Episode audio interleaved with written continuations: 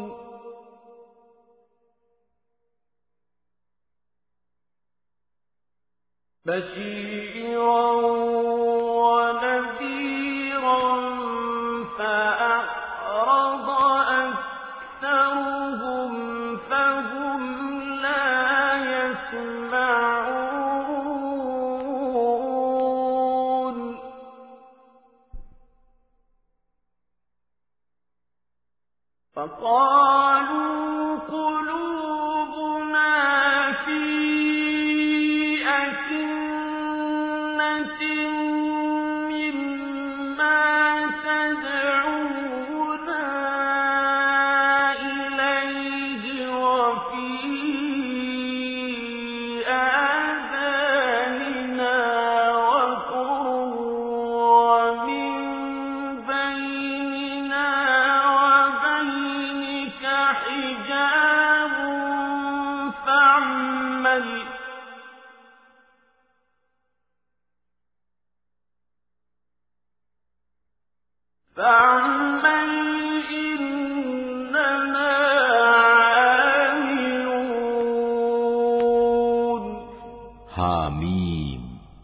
কিতাব রহমান রহিম আল্লাহ তালার কাছ থেকে নাজিল করা। এ কোরআন এমন এক কিতাব যার আয়াতসমূহ খুলে খুলে বর্ণনা করা হয়েছে। তদুপরি এ কোরআন আরবি ভাষায় এমন একটি সম্প্রদায়ের জন্য নাজিল হয়েছে যারা এটা জানে। এ কিতাব জান্নাতের সুসংবাদদাতা আর জাহান নামের ভীতি প্রদর্শনকারী। তারপরেও মানুষদের অধিকাংশ এ থেকে মুখ ফিরিয়ে নিয়েছে এবং তারা এ কিতাবের কথা শুনতে চায় না। তারা বলে যে বিষয়ের দিকে তুমি আমাদের ডাকছ, তার জন্য আমাদের অন্তরসমূহ আবরণে আচ্ছাদিত হয়ে আছে। আমাদের কানেও রয়েছে বধিরতা। আমাদের ও তোমার মধ্যে একটি দেয়াল দাঁড়িয়ে আছে। সুতরাং তুমি তোমার কাজ করো, আর আমরা আমাদের কাজ করি।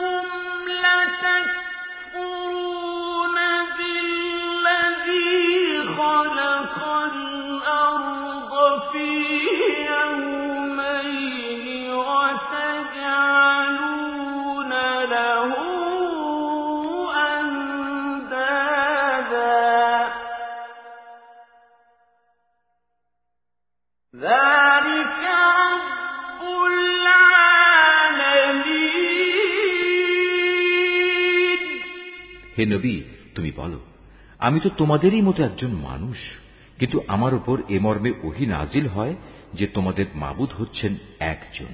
অতএব হে মানুষ, তোমরা তার এবাদতের দিকেই সোজা হয়ে দাঁড়িয়ে যাও এবং তার কাছে ক্ষমা প্রার্থনা করো, আর দুর্ভোগ মুশরেকদের জন্য নির্ধারিত হয়ে আছে। যারা জাকাত দেয় না এবং তারা পরকালের উপরও ইমান আনে না। যারা আল্লাহ তালার উপর ইমান আনে এবং নেক কাজ করে তাদের জন্য আখেরাতের জীবনে নিরবচ্ছিন্ন পুরস্কারের ব্যবস্থা রয়েছে হে নবী তুমি বলো তোমরা কি তাকে অস্বীকার করতে চাও যিনি দুদিনে পৃথিবীকে পয়দা করেছেন এবং তোমরা অন্য কাউকে কি তাঁরই সমকক্ষ হিসেবে দাঁড় করাতে চাও অথচ এ হচ্ছেন সৃষ্টিকুলের মালিক وجعل فيها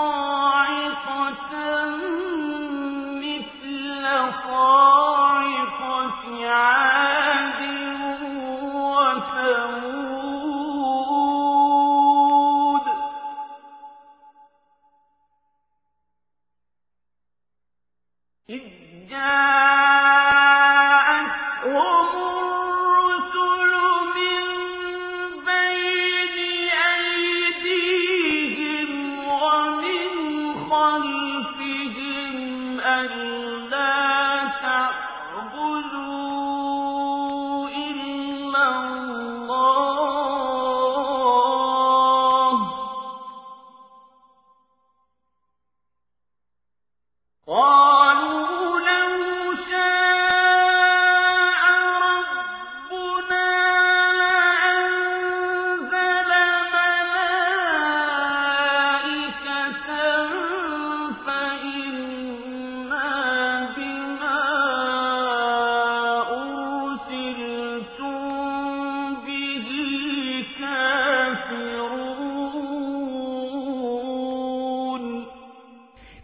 এ জমিনের মাঝে এর উপর থেকে পাহাড় সমূহ গেড়ে দিয়েছেন ও তাতে বহুমুখী কল্যাণ রেখে দিয়েছেন এবং তাতে সবার আহারের পরিমাণ নির্ধারণ করেছেন। এসব তিনি সম্পন্ন করেছেন চার দিন সময়ের ভেতর। অনুসন্ধানীদের জন্য সেখানে সব উপকরণই সমান সমান। অতপর তিনি আসমানের দিকে মনোনিবেশ করলেন, যা তখন ছিল ধূম্রকুঞ্জ বিশেষ। এরপর তিনি তাকে ও জমিনকে আদেশ করলেন তোমরা উভয়েই এগিয়ে এসো, ইচ্ছায় হোক কিংবা অনিচ্ছায়। তারা উভয়েই বলল, আমরা অনুগত হয়েই এসেছি। অতপর তিনি দুদিনের ভেতর এ ধূম্রকুঞ্জকে সাত আসমানে পরিণত করলেন এবং প্রতিটি আকাশে তার উপযোগী আদেশ নামা পাঠালেন। পরিশেষে, আমি নিকটবর্তী আসমানকে তারকারাজি দ্বারা সাজিয়ে দিলাম এবং তাকে শয়তান থেকে সংরক্ষিত করে দিলাম। এসব পরিকল্পনা অবশ্যই পরাক্রমশালী ও সর্বজ্ঞ আল্লাহ তালা কর্তৃক আগে থেকেই সুবিন্যস্ত করে রাখা হয়েছিল।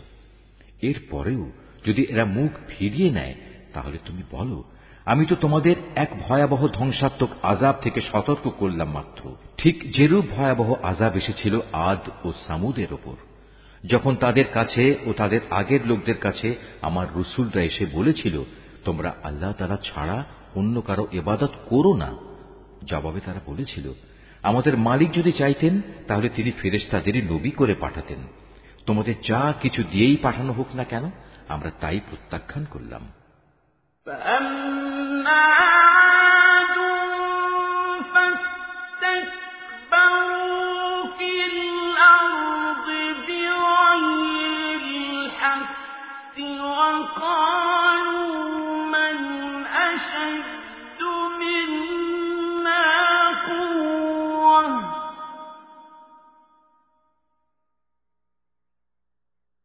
أولم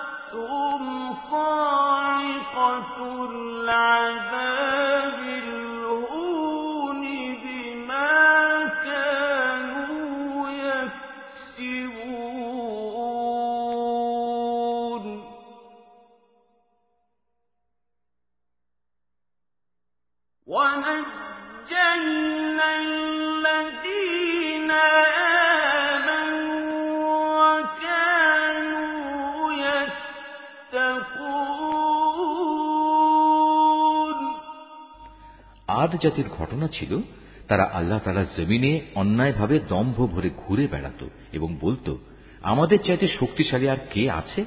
অথচ ওরা কি চিন্তা করে দেখেনি যে আল্লাহ তালা তাদের সৃষ্টি করেছেন, তিনি শক্তির দিক থেকে তাদের চাইতে অনেক বেশি প্রবল? আসলে ওরা আমার আয়াতসমূহকেই অস্বীকার করত। অতপর আমি কতিপয় অশুভ দিনে তাদের উপর এক প্রচণ্ড তুফান প্রেরণ করলাম। যেন আমি তাদের দুনিয়ার জীবনেই লাঞ্ছনাদায়ক একটি শাস্তির স্বাদ উপভোগ করিয়ে দিতে পারি। আর আখেরাতের আজাব তো আরও বেশি অপমানকর। তাদের তো কোন রকম সাহায্যও করা হবে না।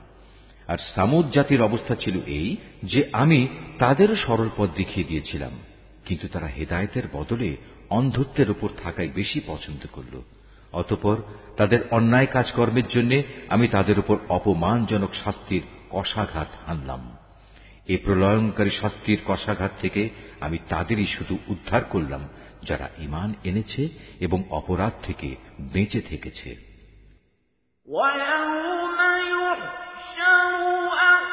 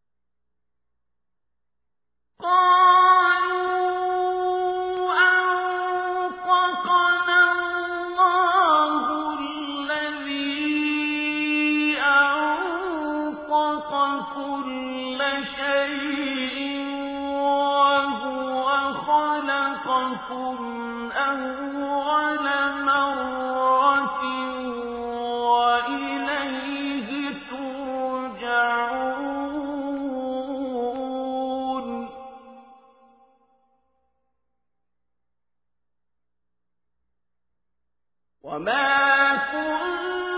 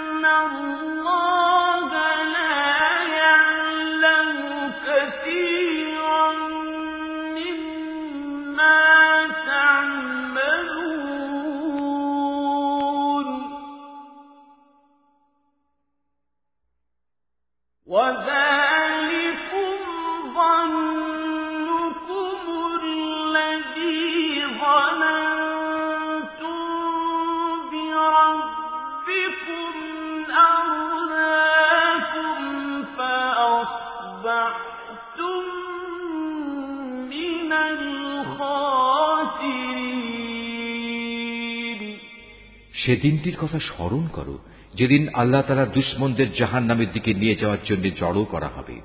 সেদিন তাদের হাঁকিয়ে বিভিন্ন দলে উপদলে বিন্যস্ত করা হবে।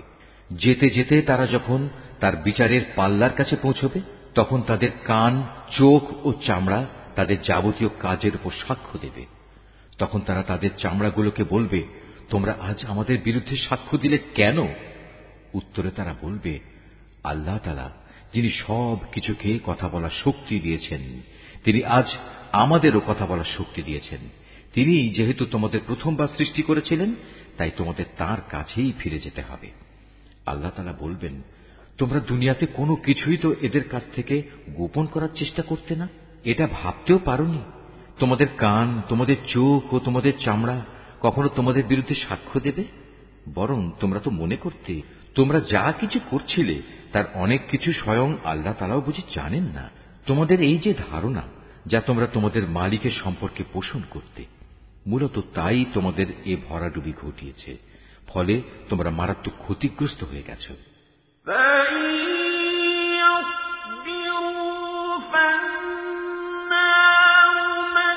فَإِنْ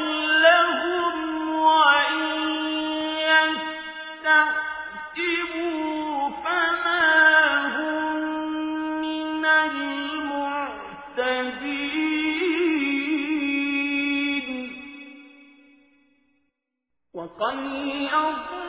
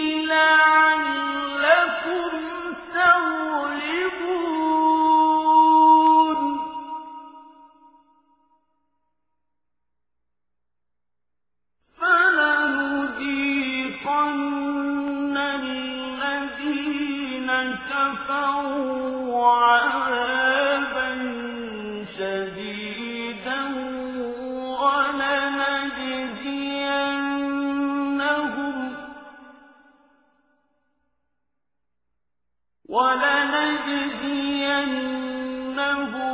أسوأ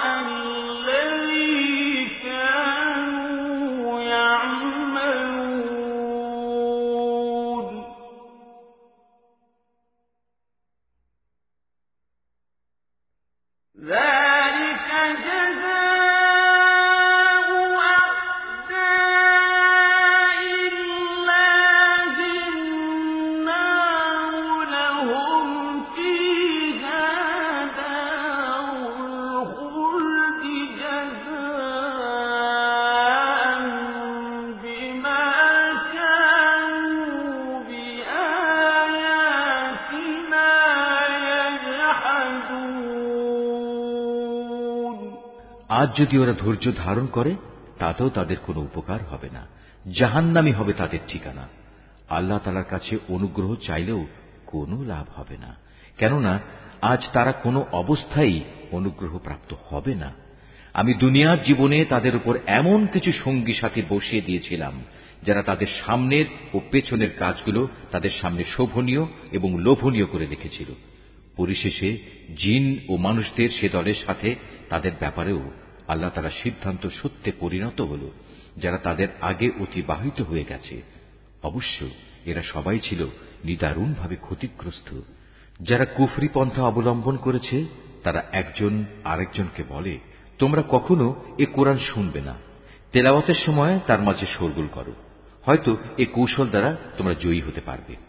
আমি অবশ্যই কাফেরদের কঠিন আজাবের স্বাদ আস্বাদন করাবো। এবং নিশ্চয়ই আমি তাদের সে কাজের প্রতিফল দেব যে আচরণ তারা আমার কেতাবের সাথে করে এসেছে এই জাহান নামই হচ্ছে আল্লাহ তালা শত্রুদের যথার্থ পাওনা সেখানে তাদের জন্য চিরস্থায়ী আজাবের ঘর থাকবে তারা যে আমার আয়াতসমূহ অস্বীকার করত এটা হচ্ছে তারই প্রতিফল وقال الذين كفروا ربنا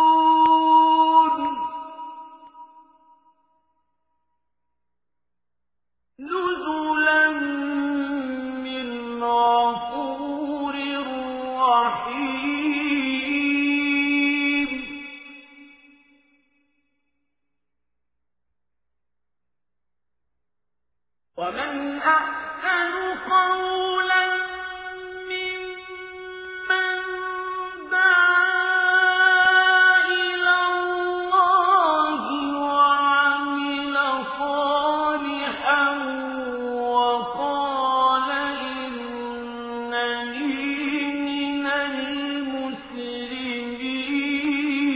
المسلمين কাফেররা সেদিন বলবে হে আমাদের মালিক যেসব জিন ও মানুষ দুনিয়ায় আমাদের গোমরা করেছিল, আজ তুমি তাদের এক নজর আমাদের দেখিয়ে দাও।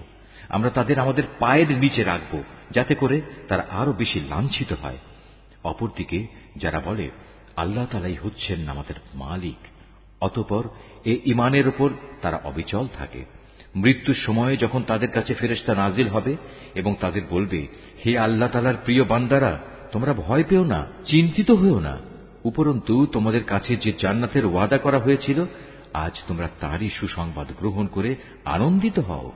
আমরা ফেরেশতারা দুনিয়ার জীবনেও তোমাদের বন্ধু ছিলাম, আর আখেরাতেও আমরা তোমাদের বন্ধুই থাকব।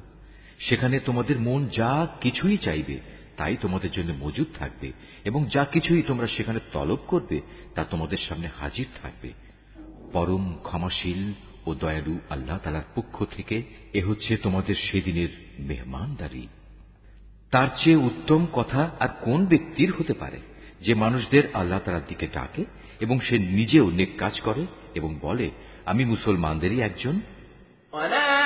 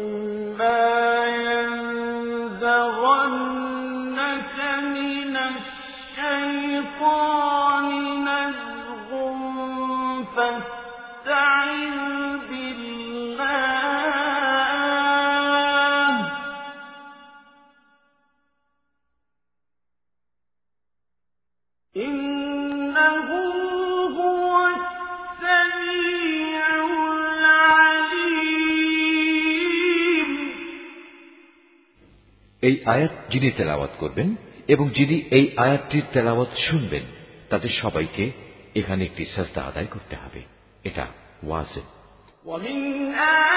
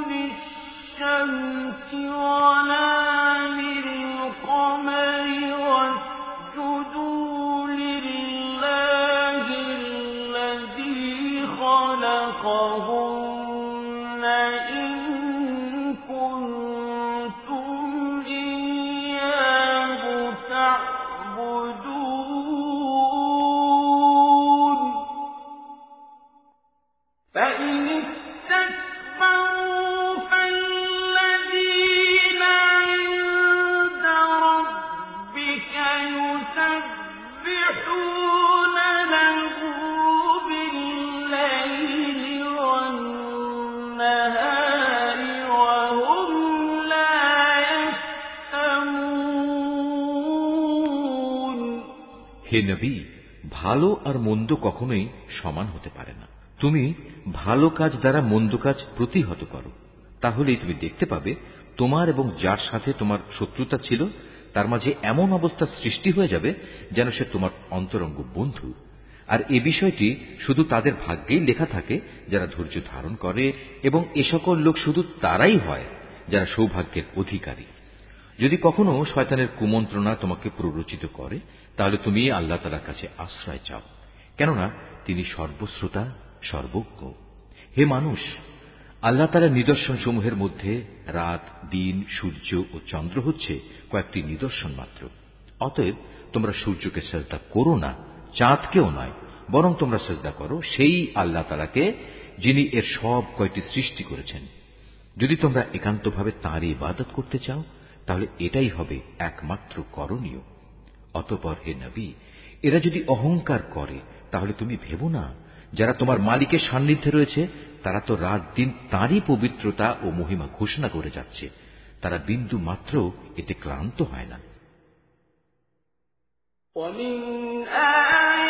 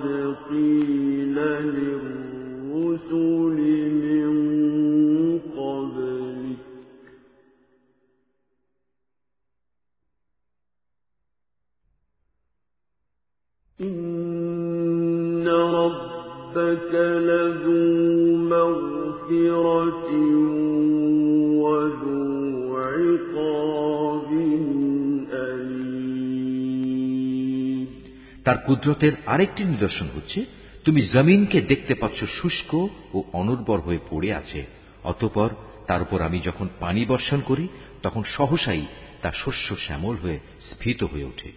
অবশ্যই যে আল্লাহ তালা এ মৃত জমিনকে জীবন দান করেন, তিনি মৃত মানুষকেও জীবিত করবেন। নিঃসন্দেহে তিনি সর্ববিষয়ের উপর একক শক্তিমান। যারা আমার আয়াতসমূহ বিকৃত করে, তারা কিন্তু কেউই আমার দৃষ্টির অগোচরে নয়।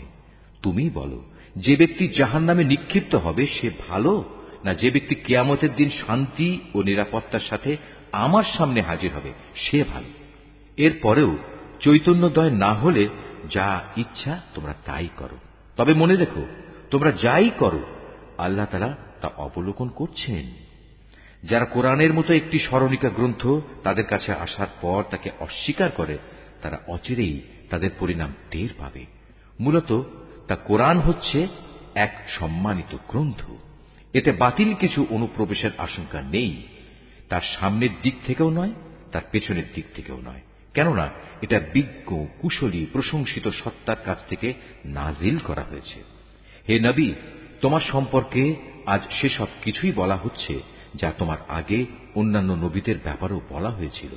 নিঃসন্দেহে তোমার মালিক যেমনি পরম ক্ষমাশীল তেমনি তিনি কঠোর শাস্তিদাতাও বটে ولو جعلناه قرآنا أعجميا لقالوا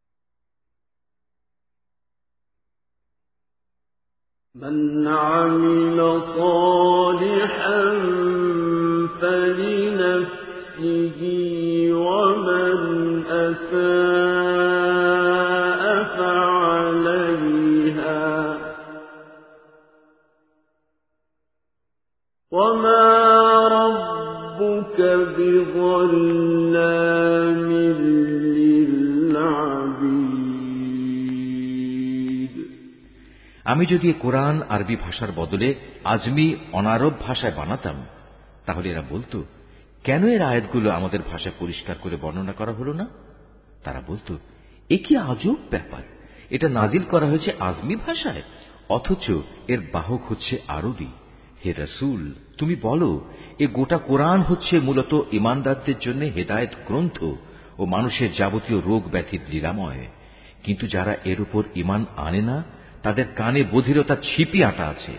তাই কোরআন তাদের উপর যেন একটি অন্ধকার পর্দা। এ কারণেই সত্য কথা শোনা সত্ত্বেও তারা এর সাথে এমন আচরণ করে যেন তাদের অনেক দূর থেকে ডাকা হচ্ছে। তাই কিছুই বুঝতে পারছে না। হে নবী, তোমার আগে আমি মুসাকেও একটি কেতাব দান করেছিলাম। তাতে বহু মতবিরোধ ঘটানো হয়েছিল। আসলে তোমার মালিকের পক্ষ থেকে কেয়ামত সংক্রান্ত ঘোষণা যদি না থাকত তাহলে কবেই আজাব এসে এদের মাঝে চূড়ান্ত একটা ফয়সালা হয়ে যেত? এরা আসলে এ কোরআন সম্পর্কে এক বিভ্রান্তিকর সন্দেহে নিমজ্জিত আছে। যে কোনো ব্যক্তি নেক কাজ করবে, মূলত সে তা করবে একান্ত তার নিজের কল্যাণের জন্য। আর যে ব্যক্তি কোনো মন্দ কাজ করবে, তার অশুভ ফল একান্ত তার উপরেই গিয়ে পড়বে। তোমার মালিক তার বান্দাদের ব্যাপারে কখনো সালেম নন। إليه يرد علم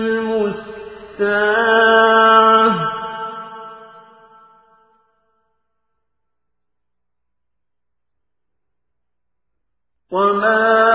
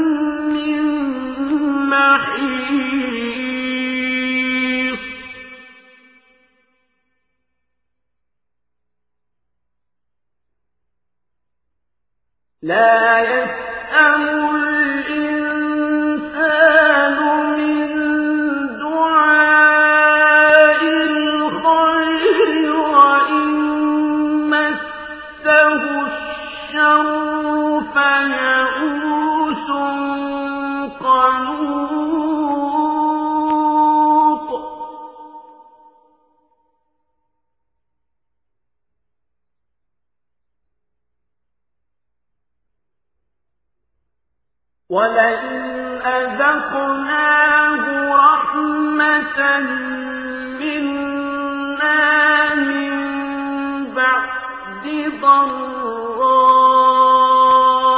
مسته ليقولن هذا لي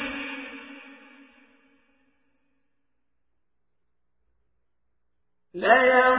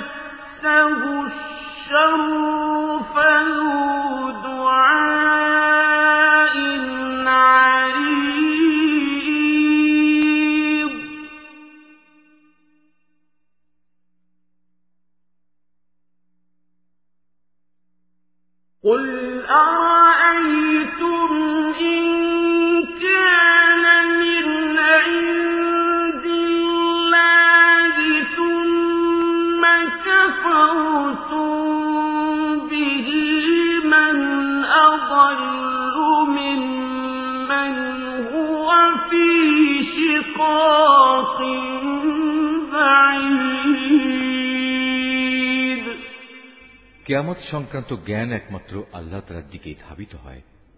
কোন একটি ফলও নিজের খোসা ছেড়ে বাইরে বেরোয় না। কোন একটি নারীও নিজের গর্ভে সন্তান ধারণ করে না। না সে সন্তান প্রসব করে, যার পূর্ণ জ্ঞান আল্লাহ তালার কাছে মজুদ থাকে না। যেদিন আল্লাহ তালা ওদের দিকে বলবেন, কোথায় আজ আমার অংশীদাররা? তারা বলবে, হে মালিক, আমরা তোমার কাছে এ নিবেদন করছি, আজ আমাদের মাঝে সাক্ষ্য দেওয়ার জন্য কেউই মজুদ নেই। এরা আগে যাদের ডাকত, তারা আজ হারিয়ে যাবে। এরা বুঝতে পারবে, তাদের জন্য আর উদ্ধারের কোনো জায়গাই অবশিষ্ট নেই। মানুষ কখনো বৈষয়িক কল্যাণ লাভের জন্য দোয়া করা থেকে ক্লান্তি বোধ করে না। অবশ্য যখন কোনো দুঃখ দৈন্যতাকে স্পর্শ করে, তখন সে সম্পূর্ণরূপে নিরাশ হয়ে পড়ে। যদি দুঃখ কষ্ট স্পর্শ করার পর আমি তাকে অনুগ্রহের স্বাদ আস্বাদন করাই, তখন আবার সে বলে, এ তো আমার প্রাপ্য ছিল। আমি এটাও মনে করি না সত্যি সত্যি কেয়ামত প্রতিষ্ঠিত হবে। তাছাড়া, যদি আমাকে একদিন মালিকের কাছে ফেরত পাঠানোই হয়, তাহলে আমার জন্য তার কাছে শুধু কল্যাণই থাকবে। আমি সেদিন কাফেরদের অবশ্যই বলে দেব, দুনিয়ার জীবনে তারা কি কি করত, অতপর সে অনুযায়ী আমি তাদের কঠোর আজাব আর সাধন করাব।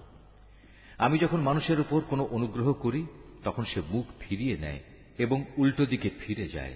আবার যখন তাকে কোনো অনিষ্ট এসে স্পর্শ করে তখন সে দীর্ঘ দোয়া নিয়ে আমার সামনে হাজির হয় হে নবী মানুষদের বলো তোমরা কখনো একথা ভেবে দেখেছ কি যদি এ কোরআন সত্যি আল্লাহ তালার কাছ থেকে এসে থাকে এবং এ সত্ত্বেও তোমরা একে প্রত্যাখ্যান করো তাহলে তার চাইতে বেশি গুমরা আর কে হবে যে ব্যক্তি এর মারাত্মক বিরুদ্ধ আচরণে লিপ্ত আছে سنريهم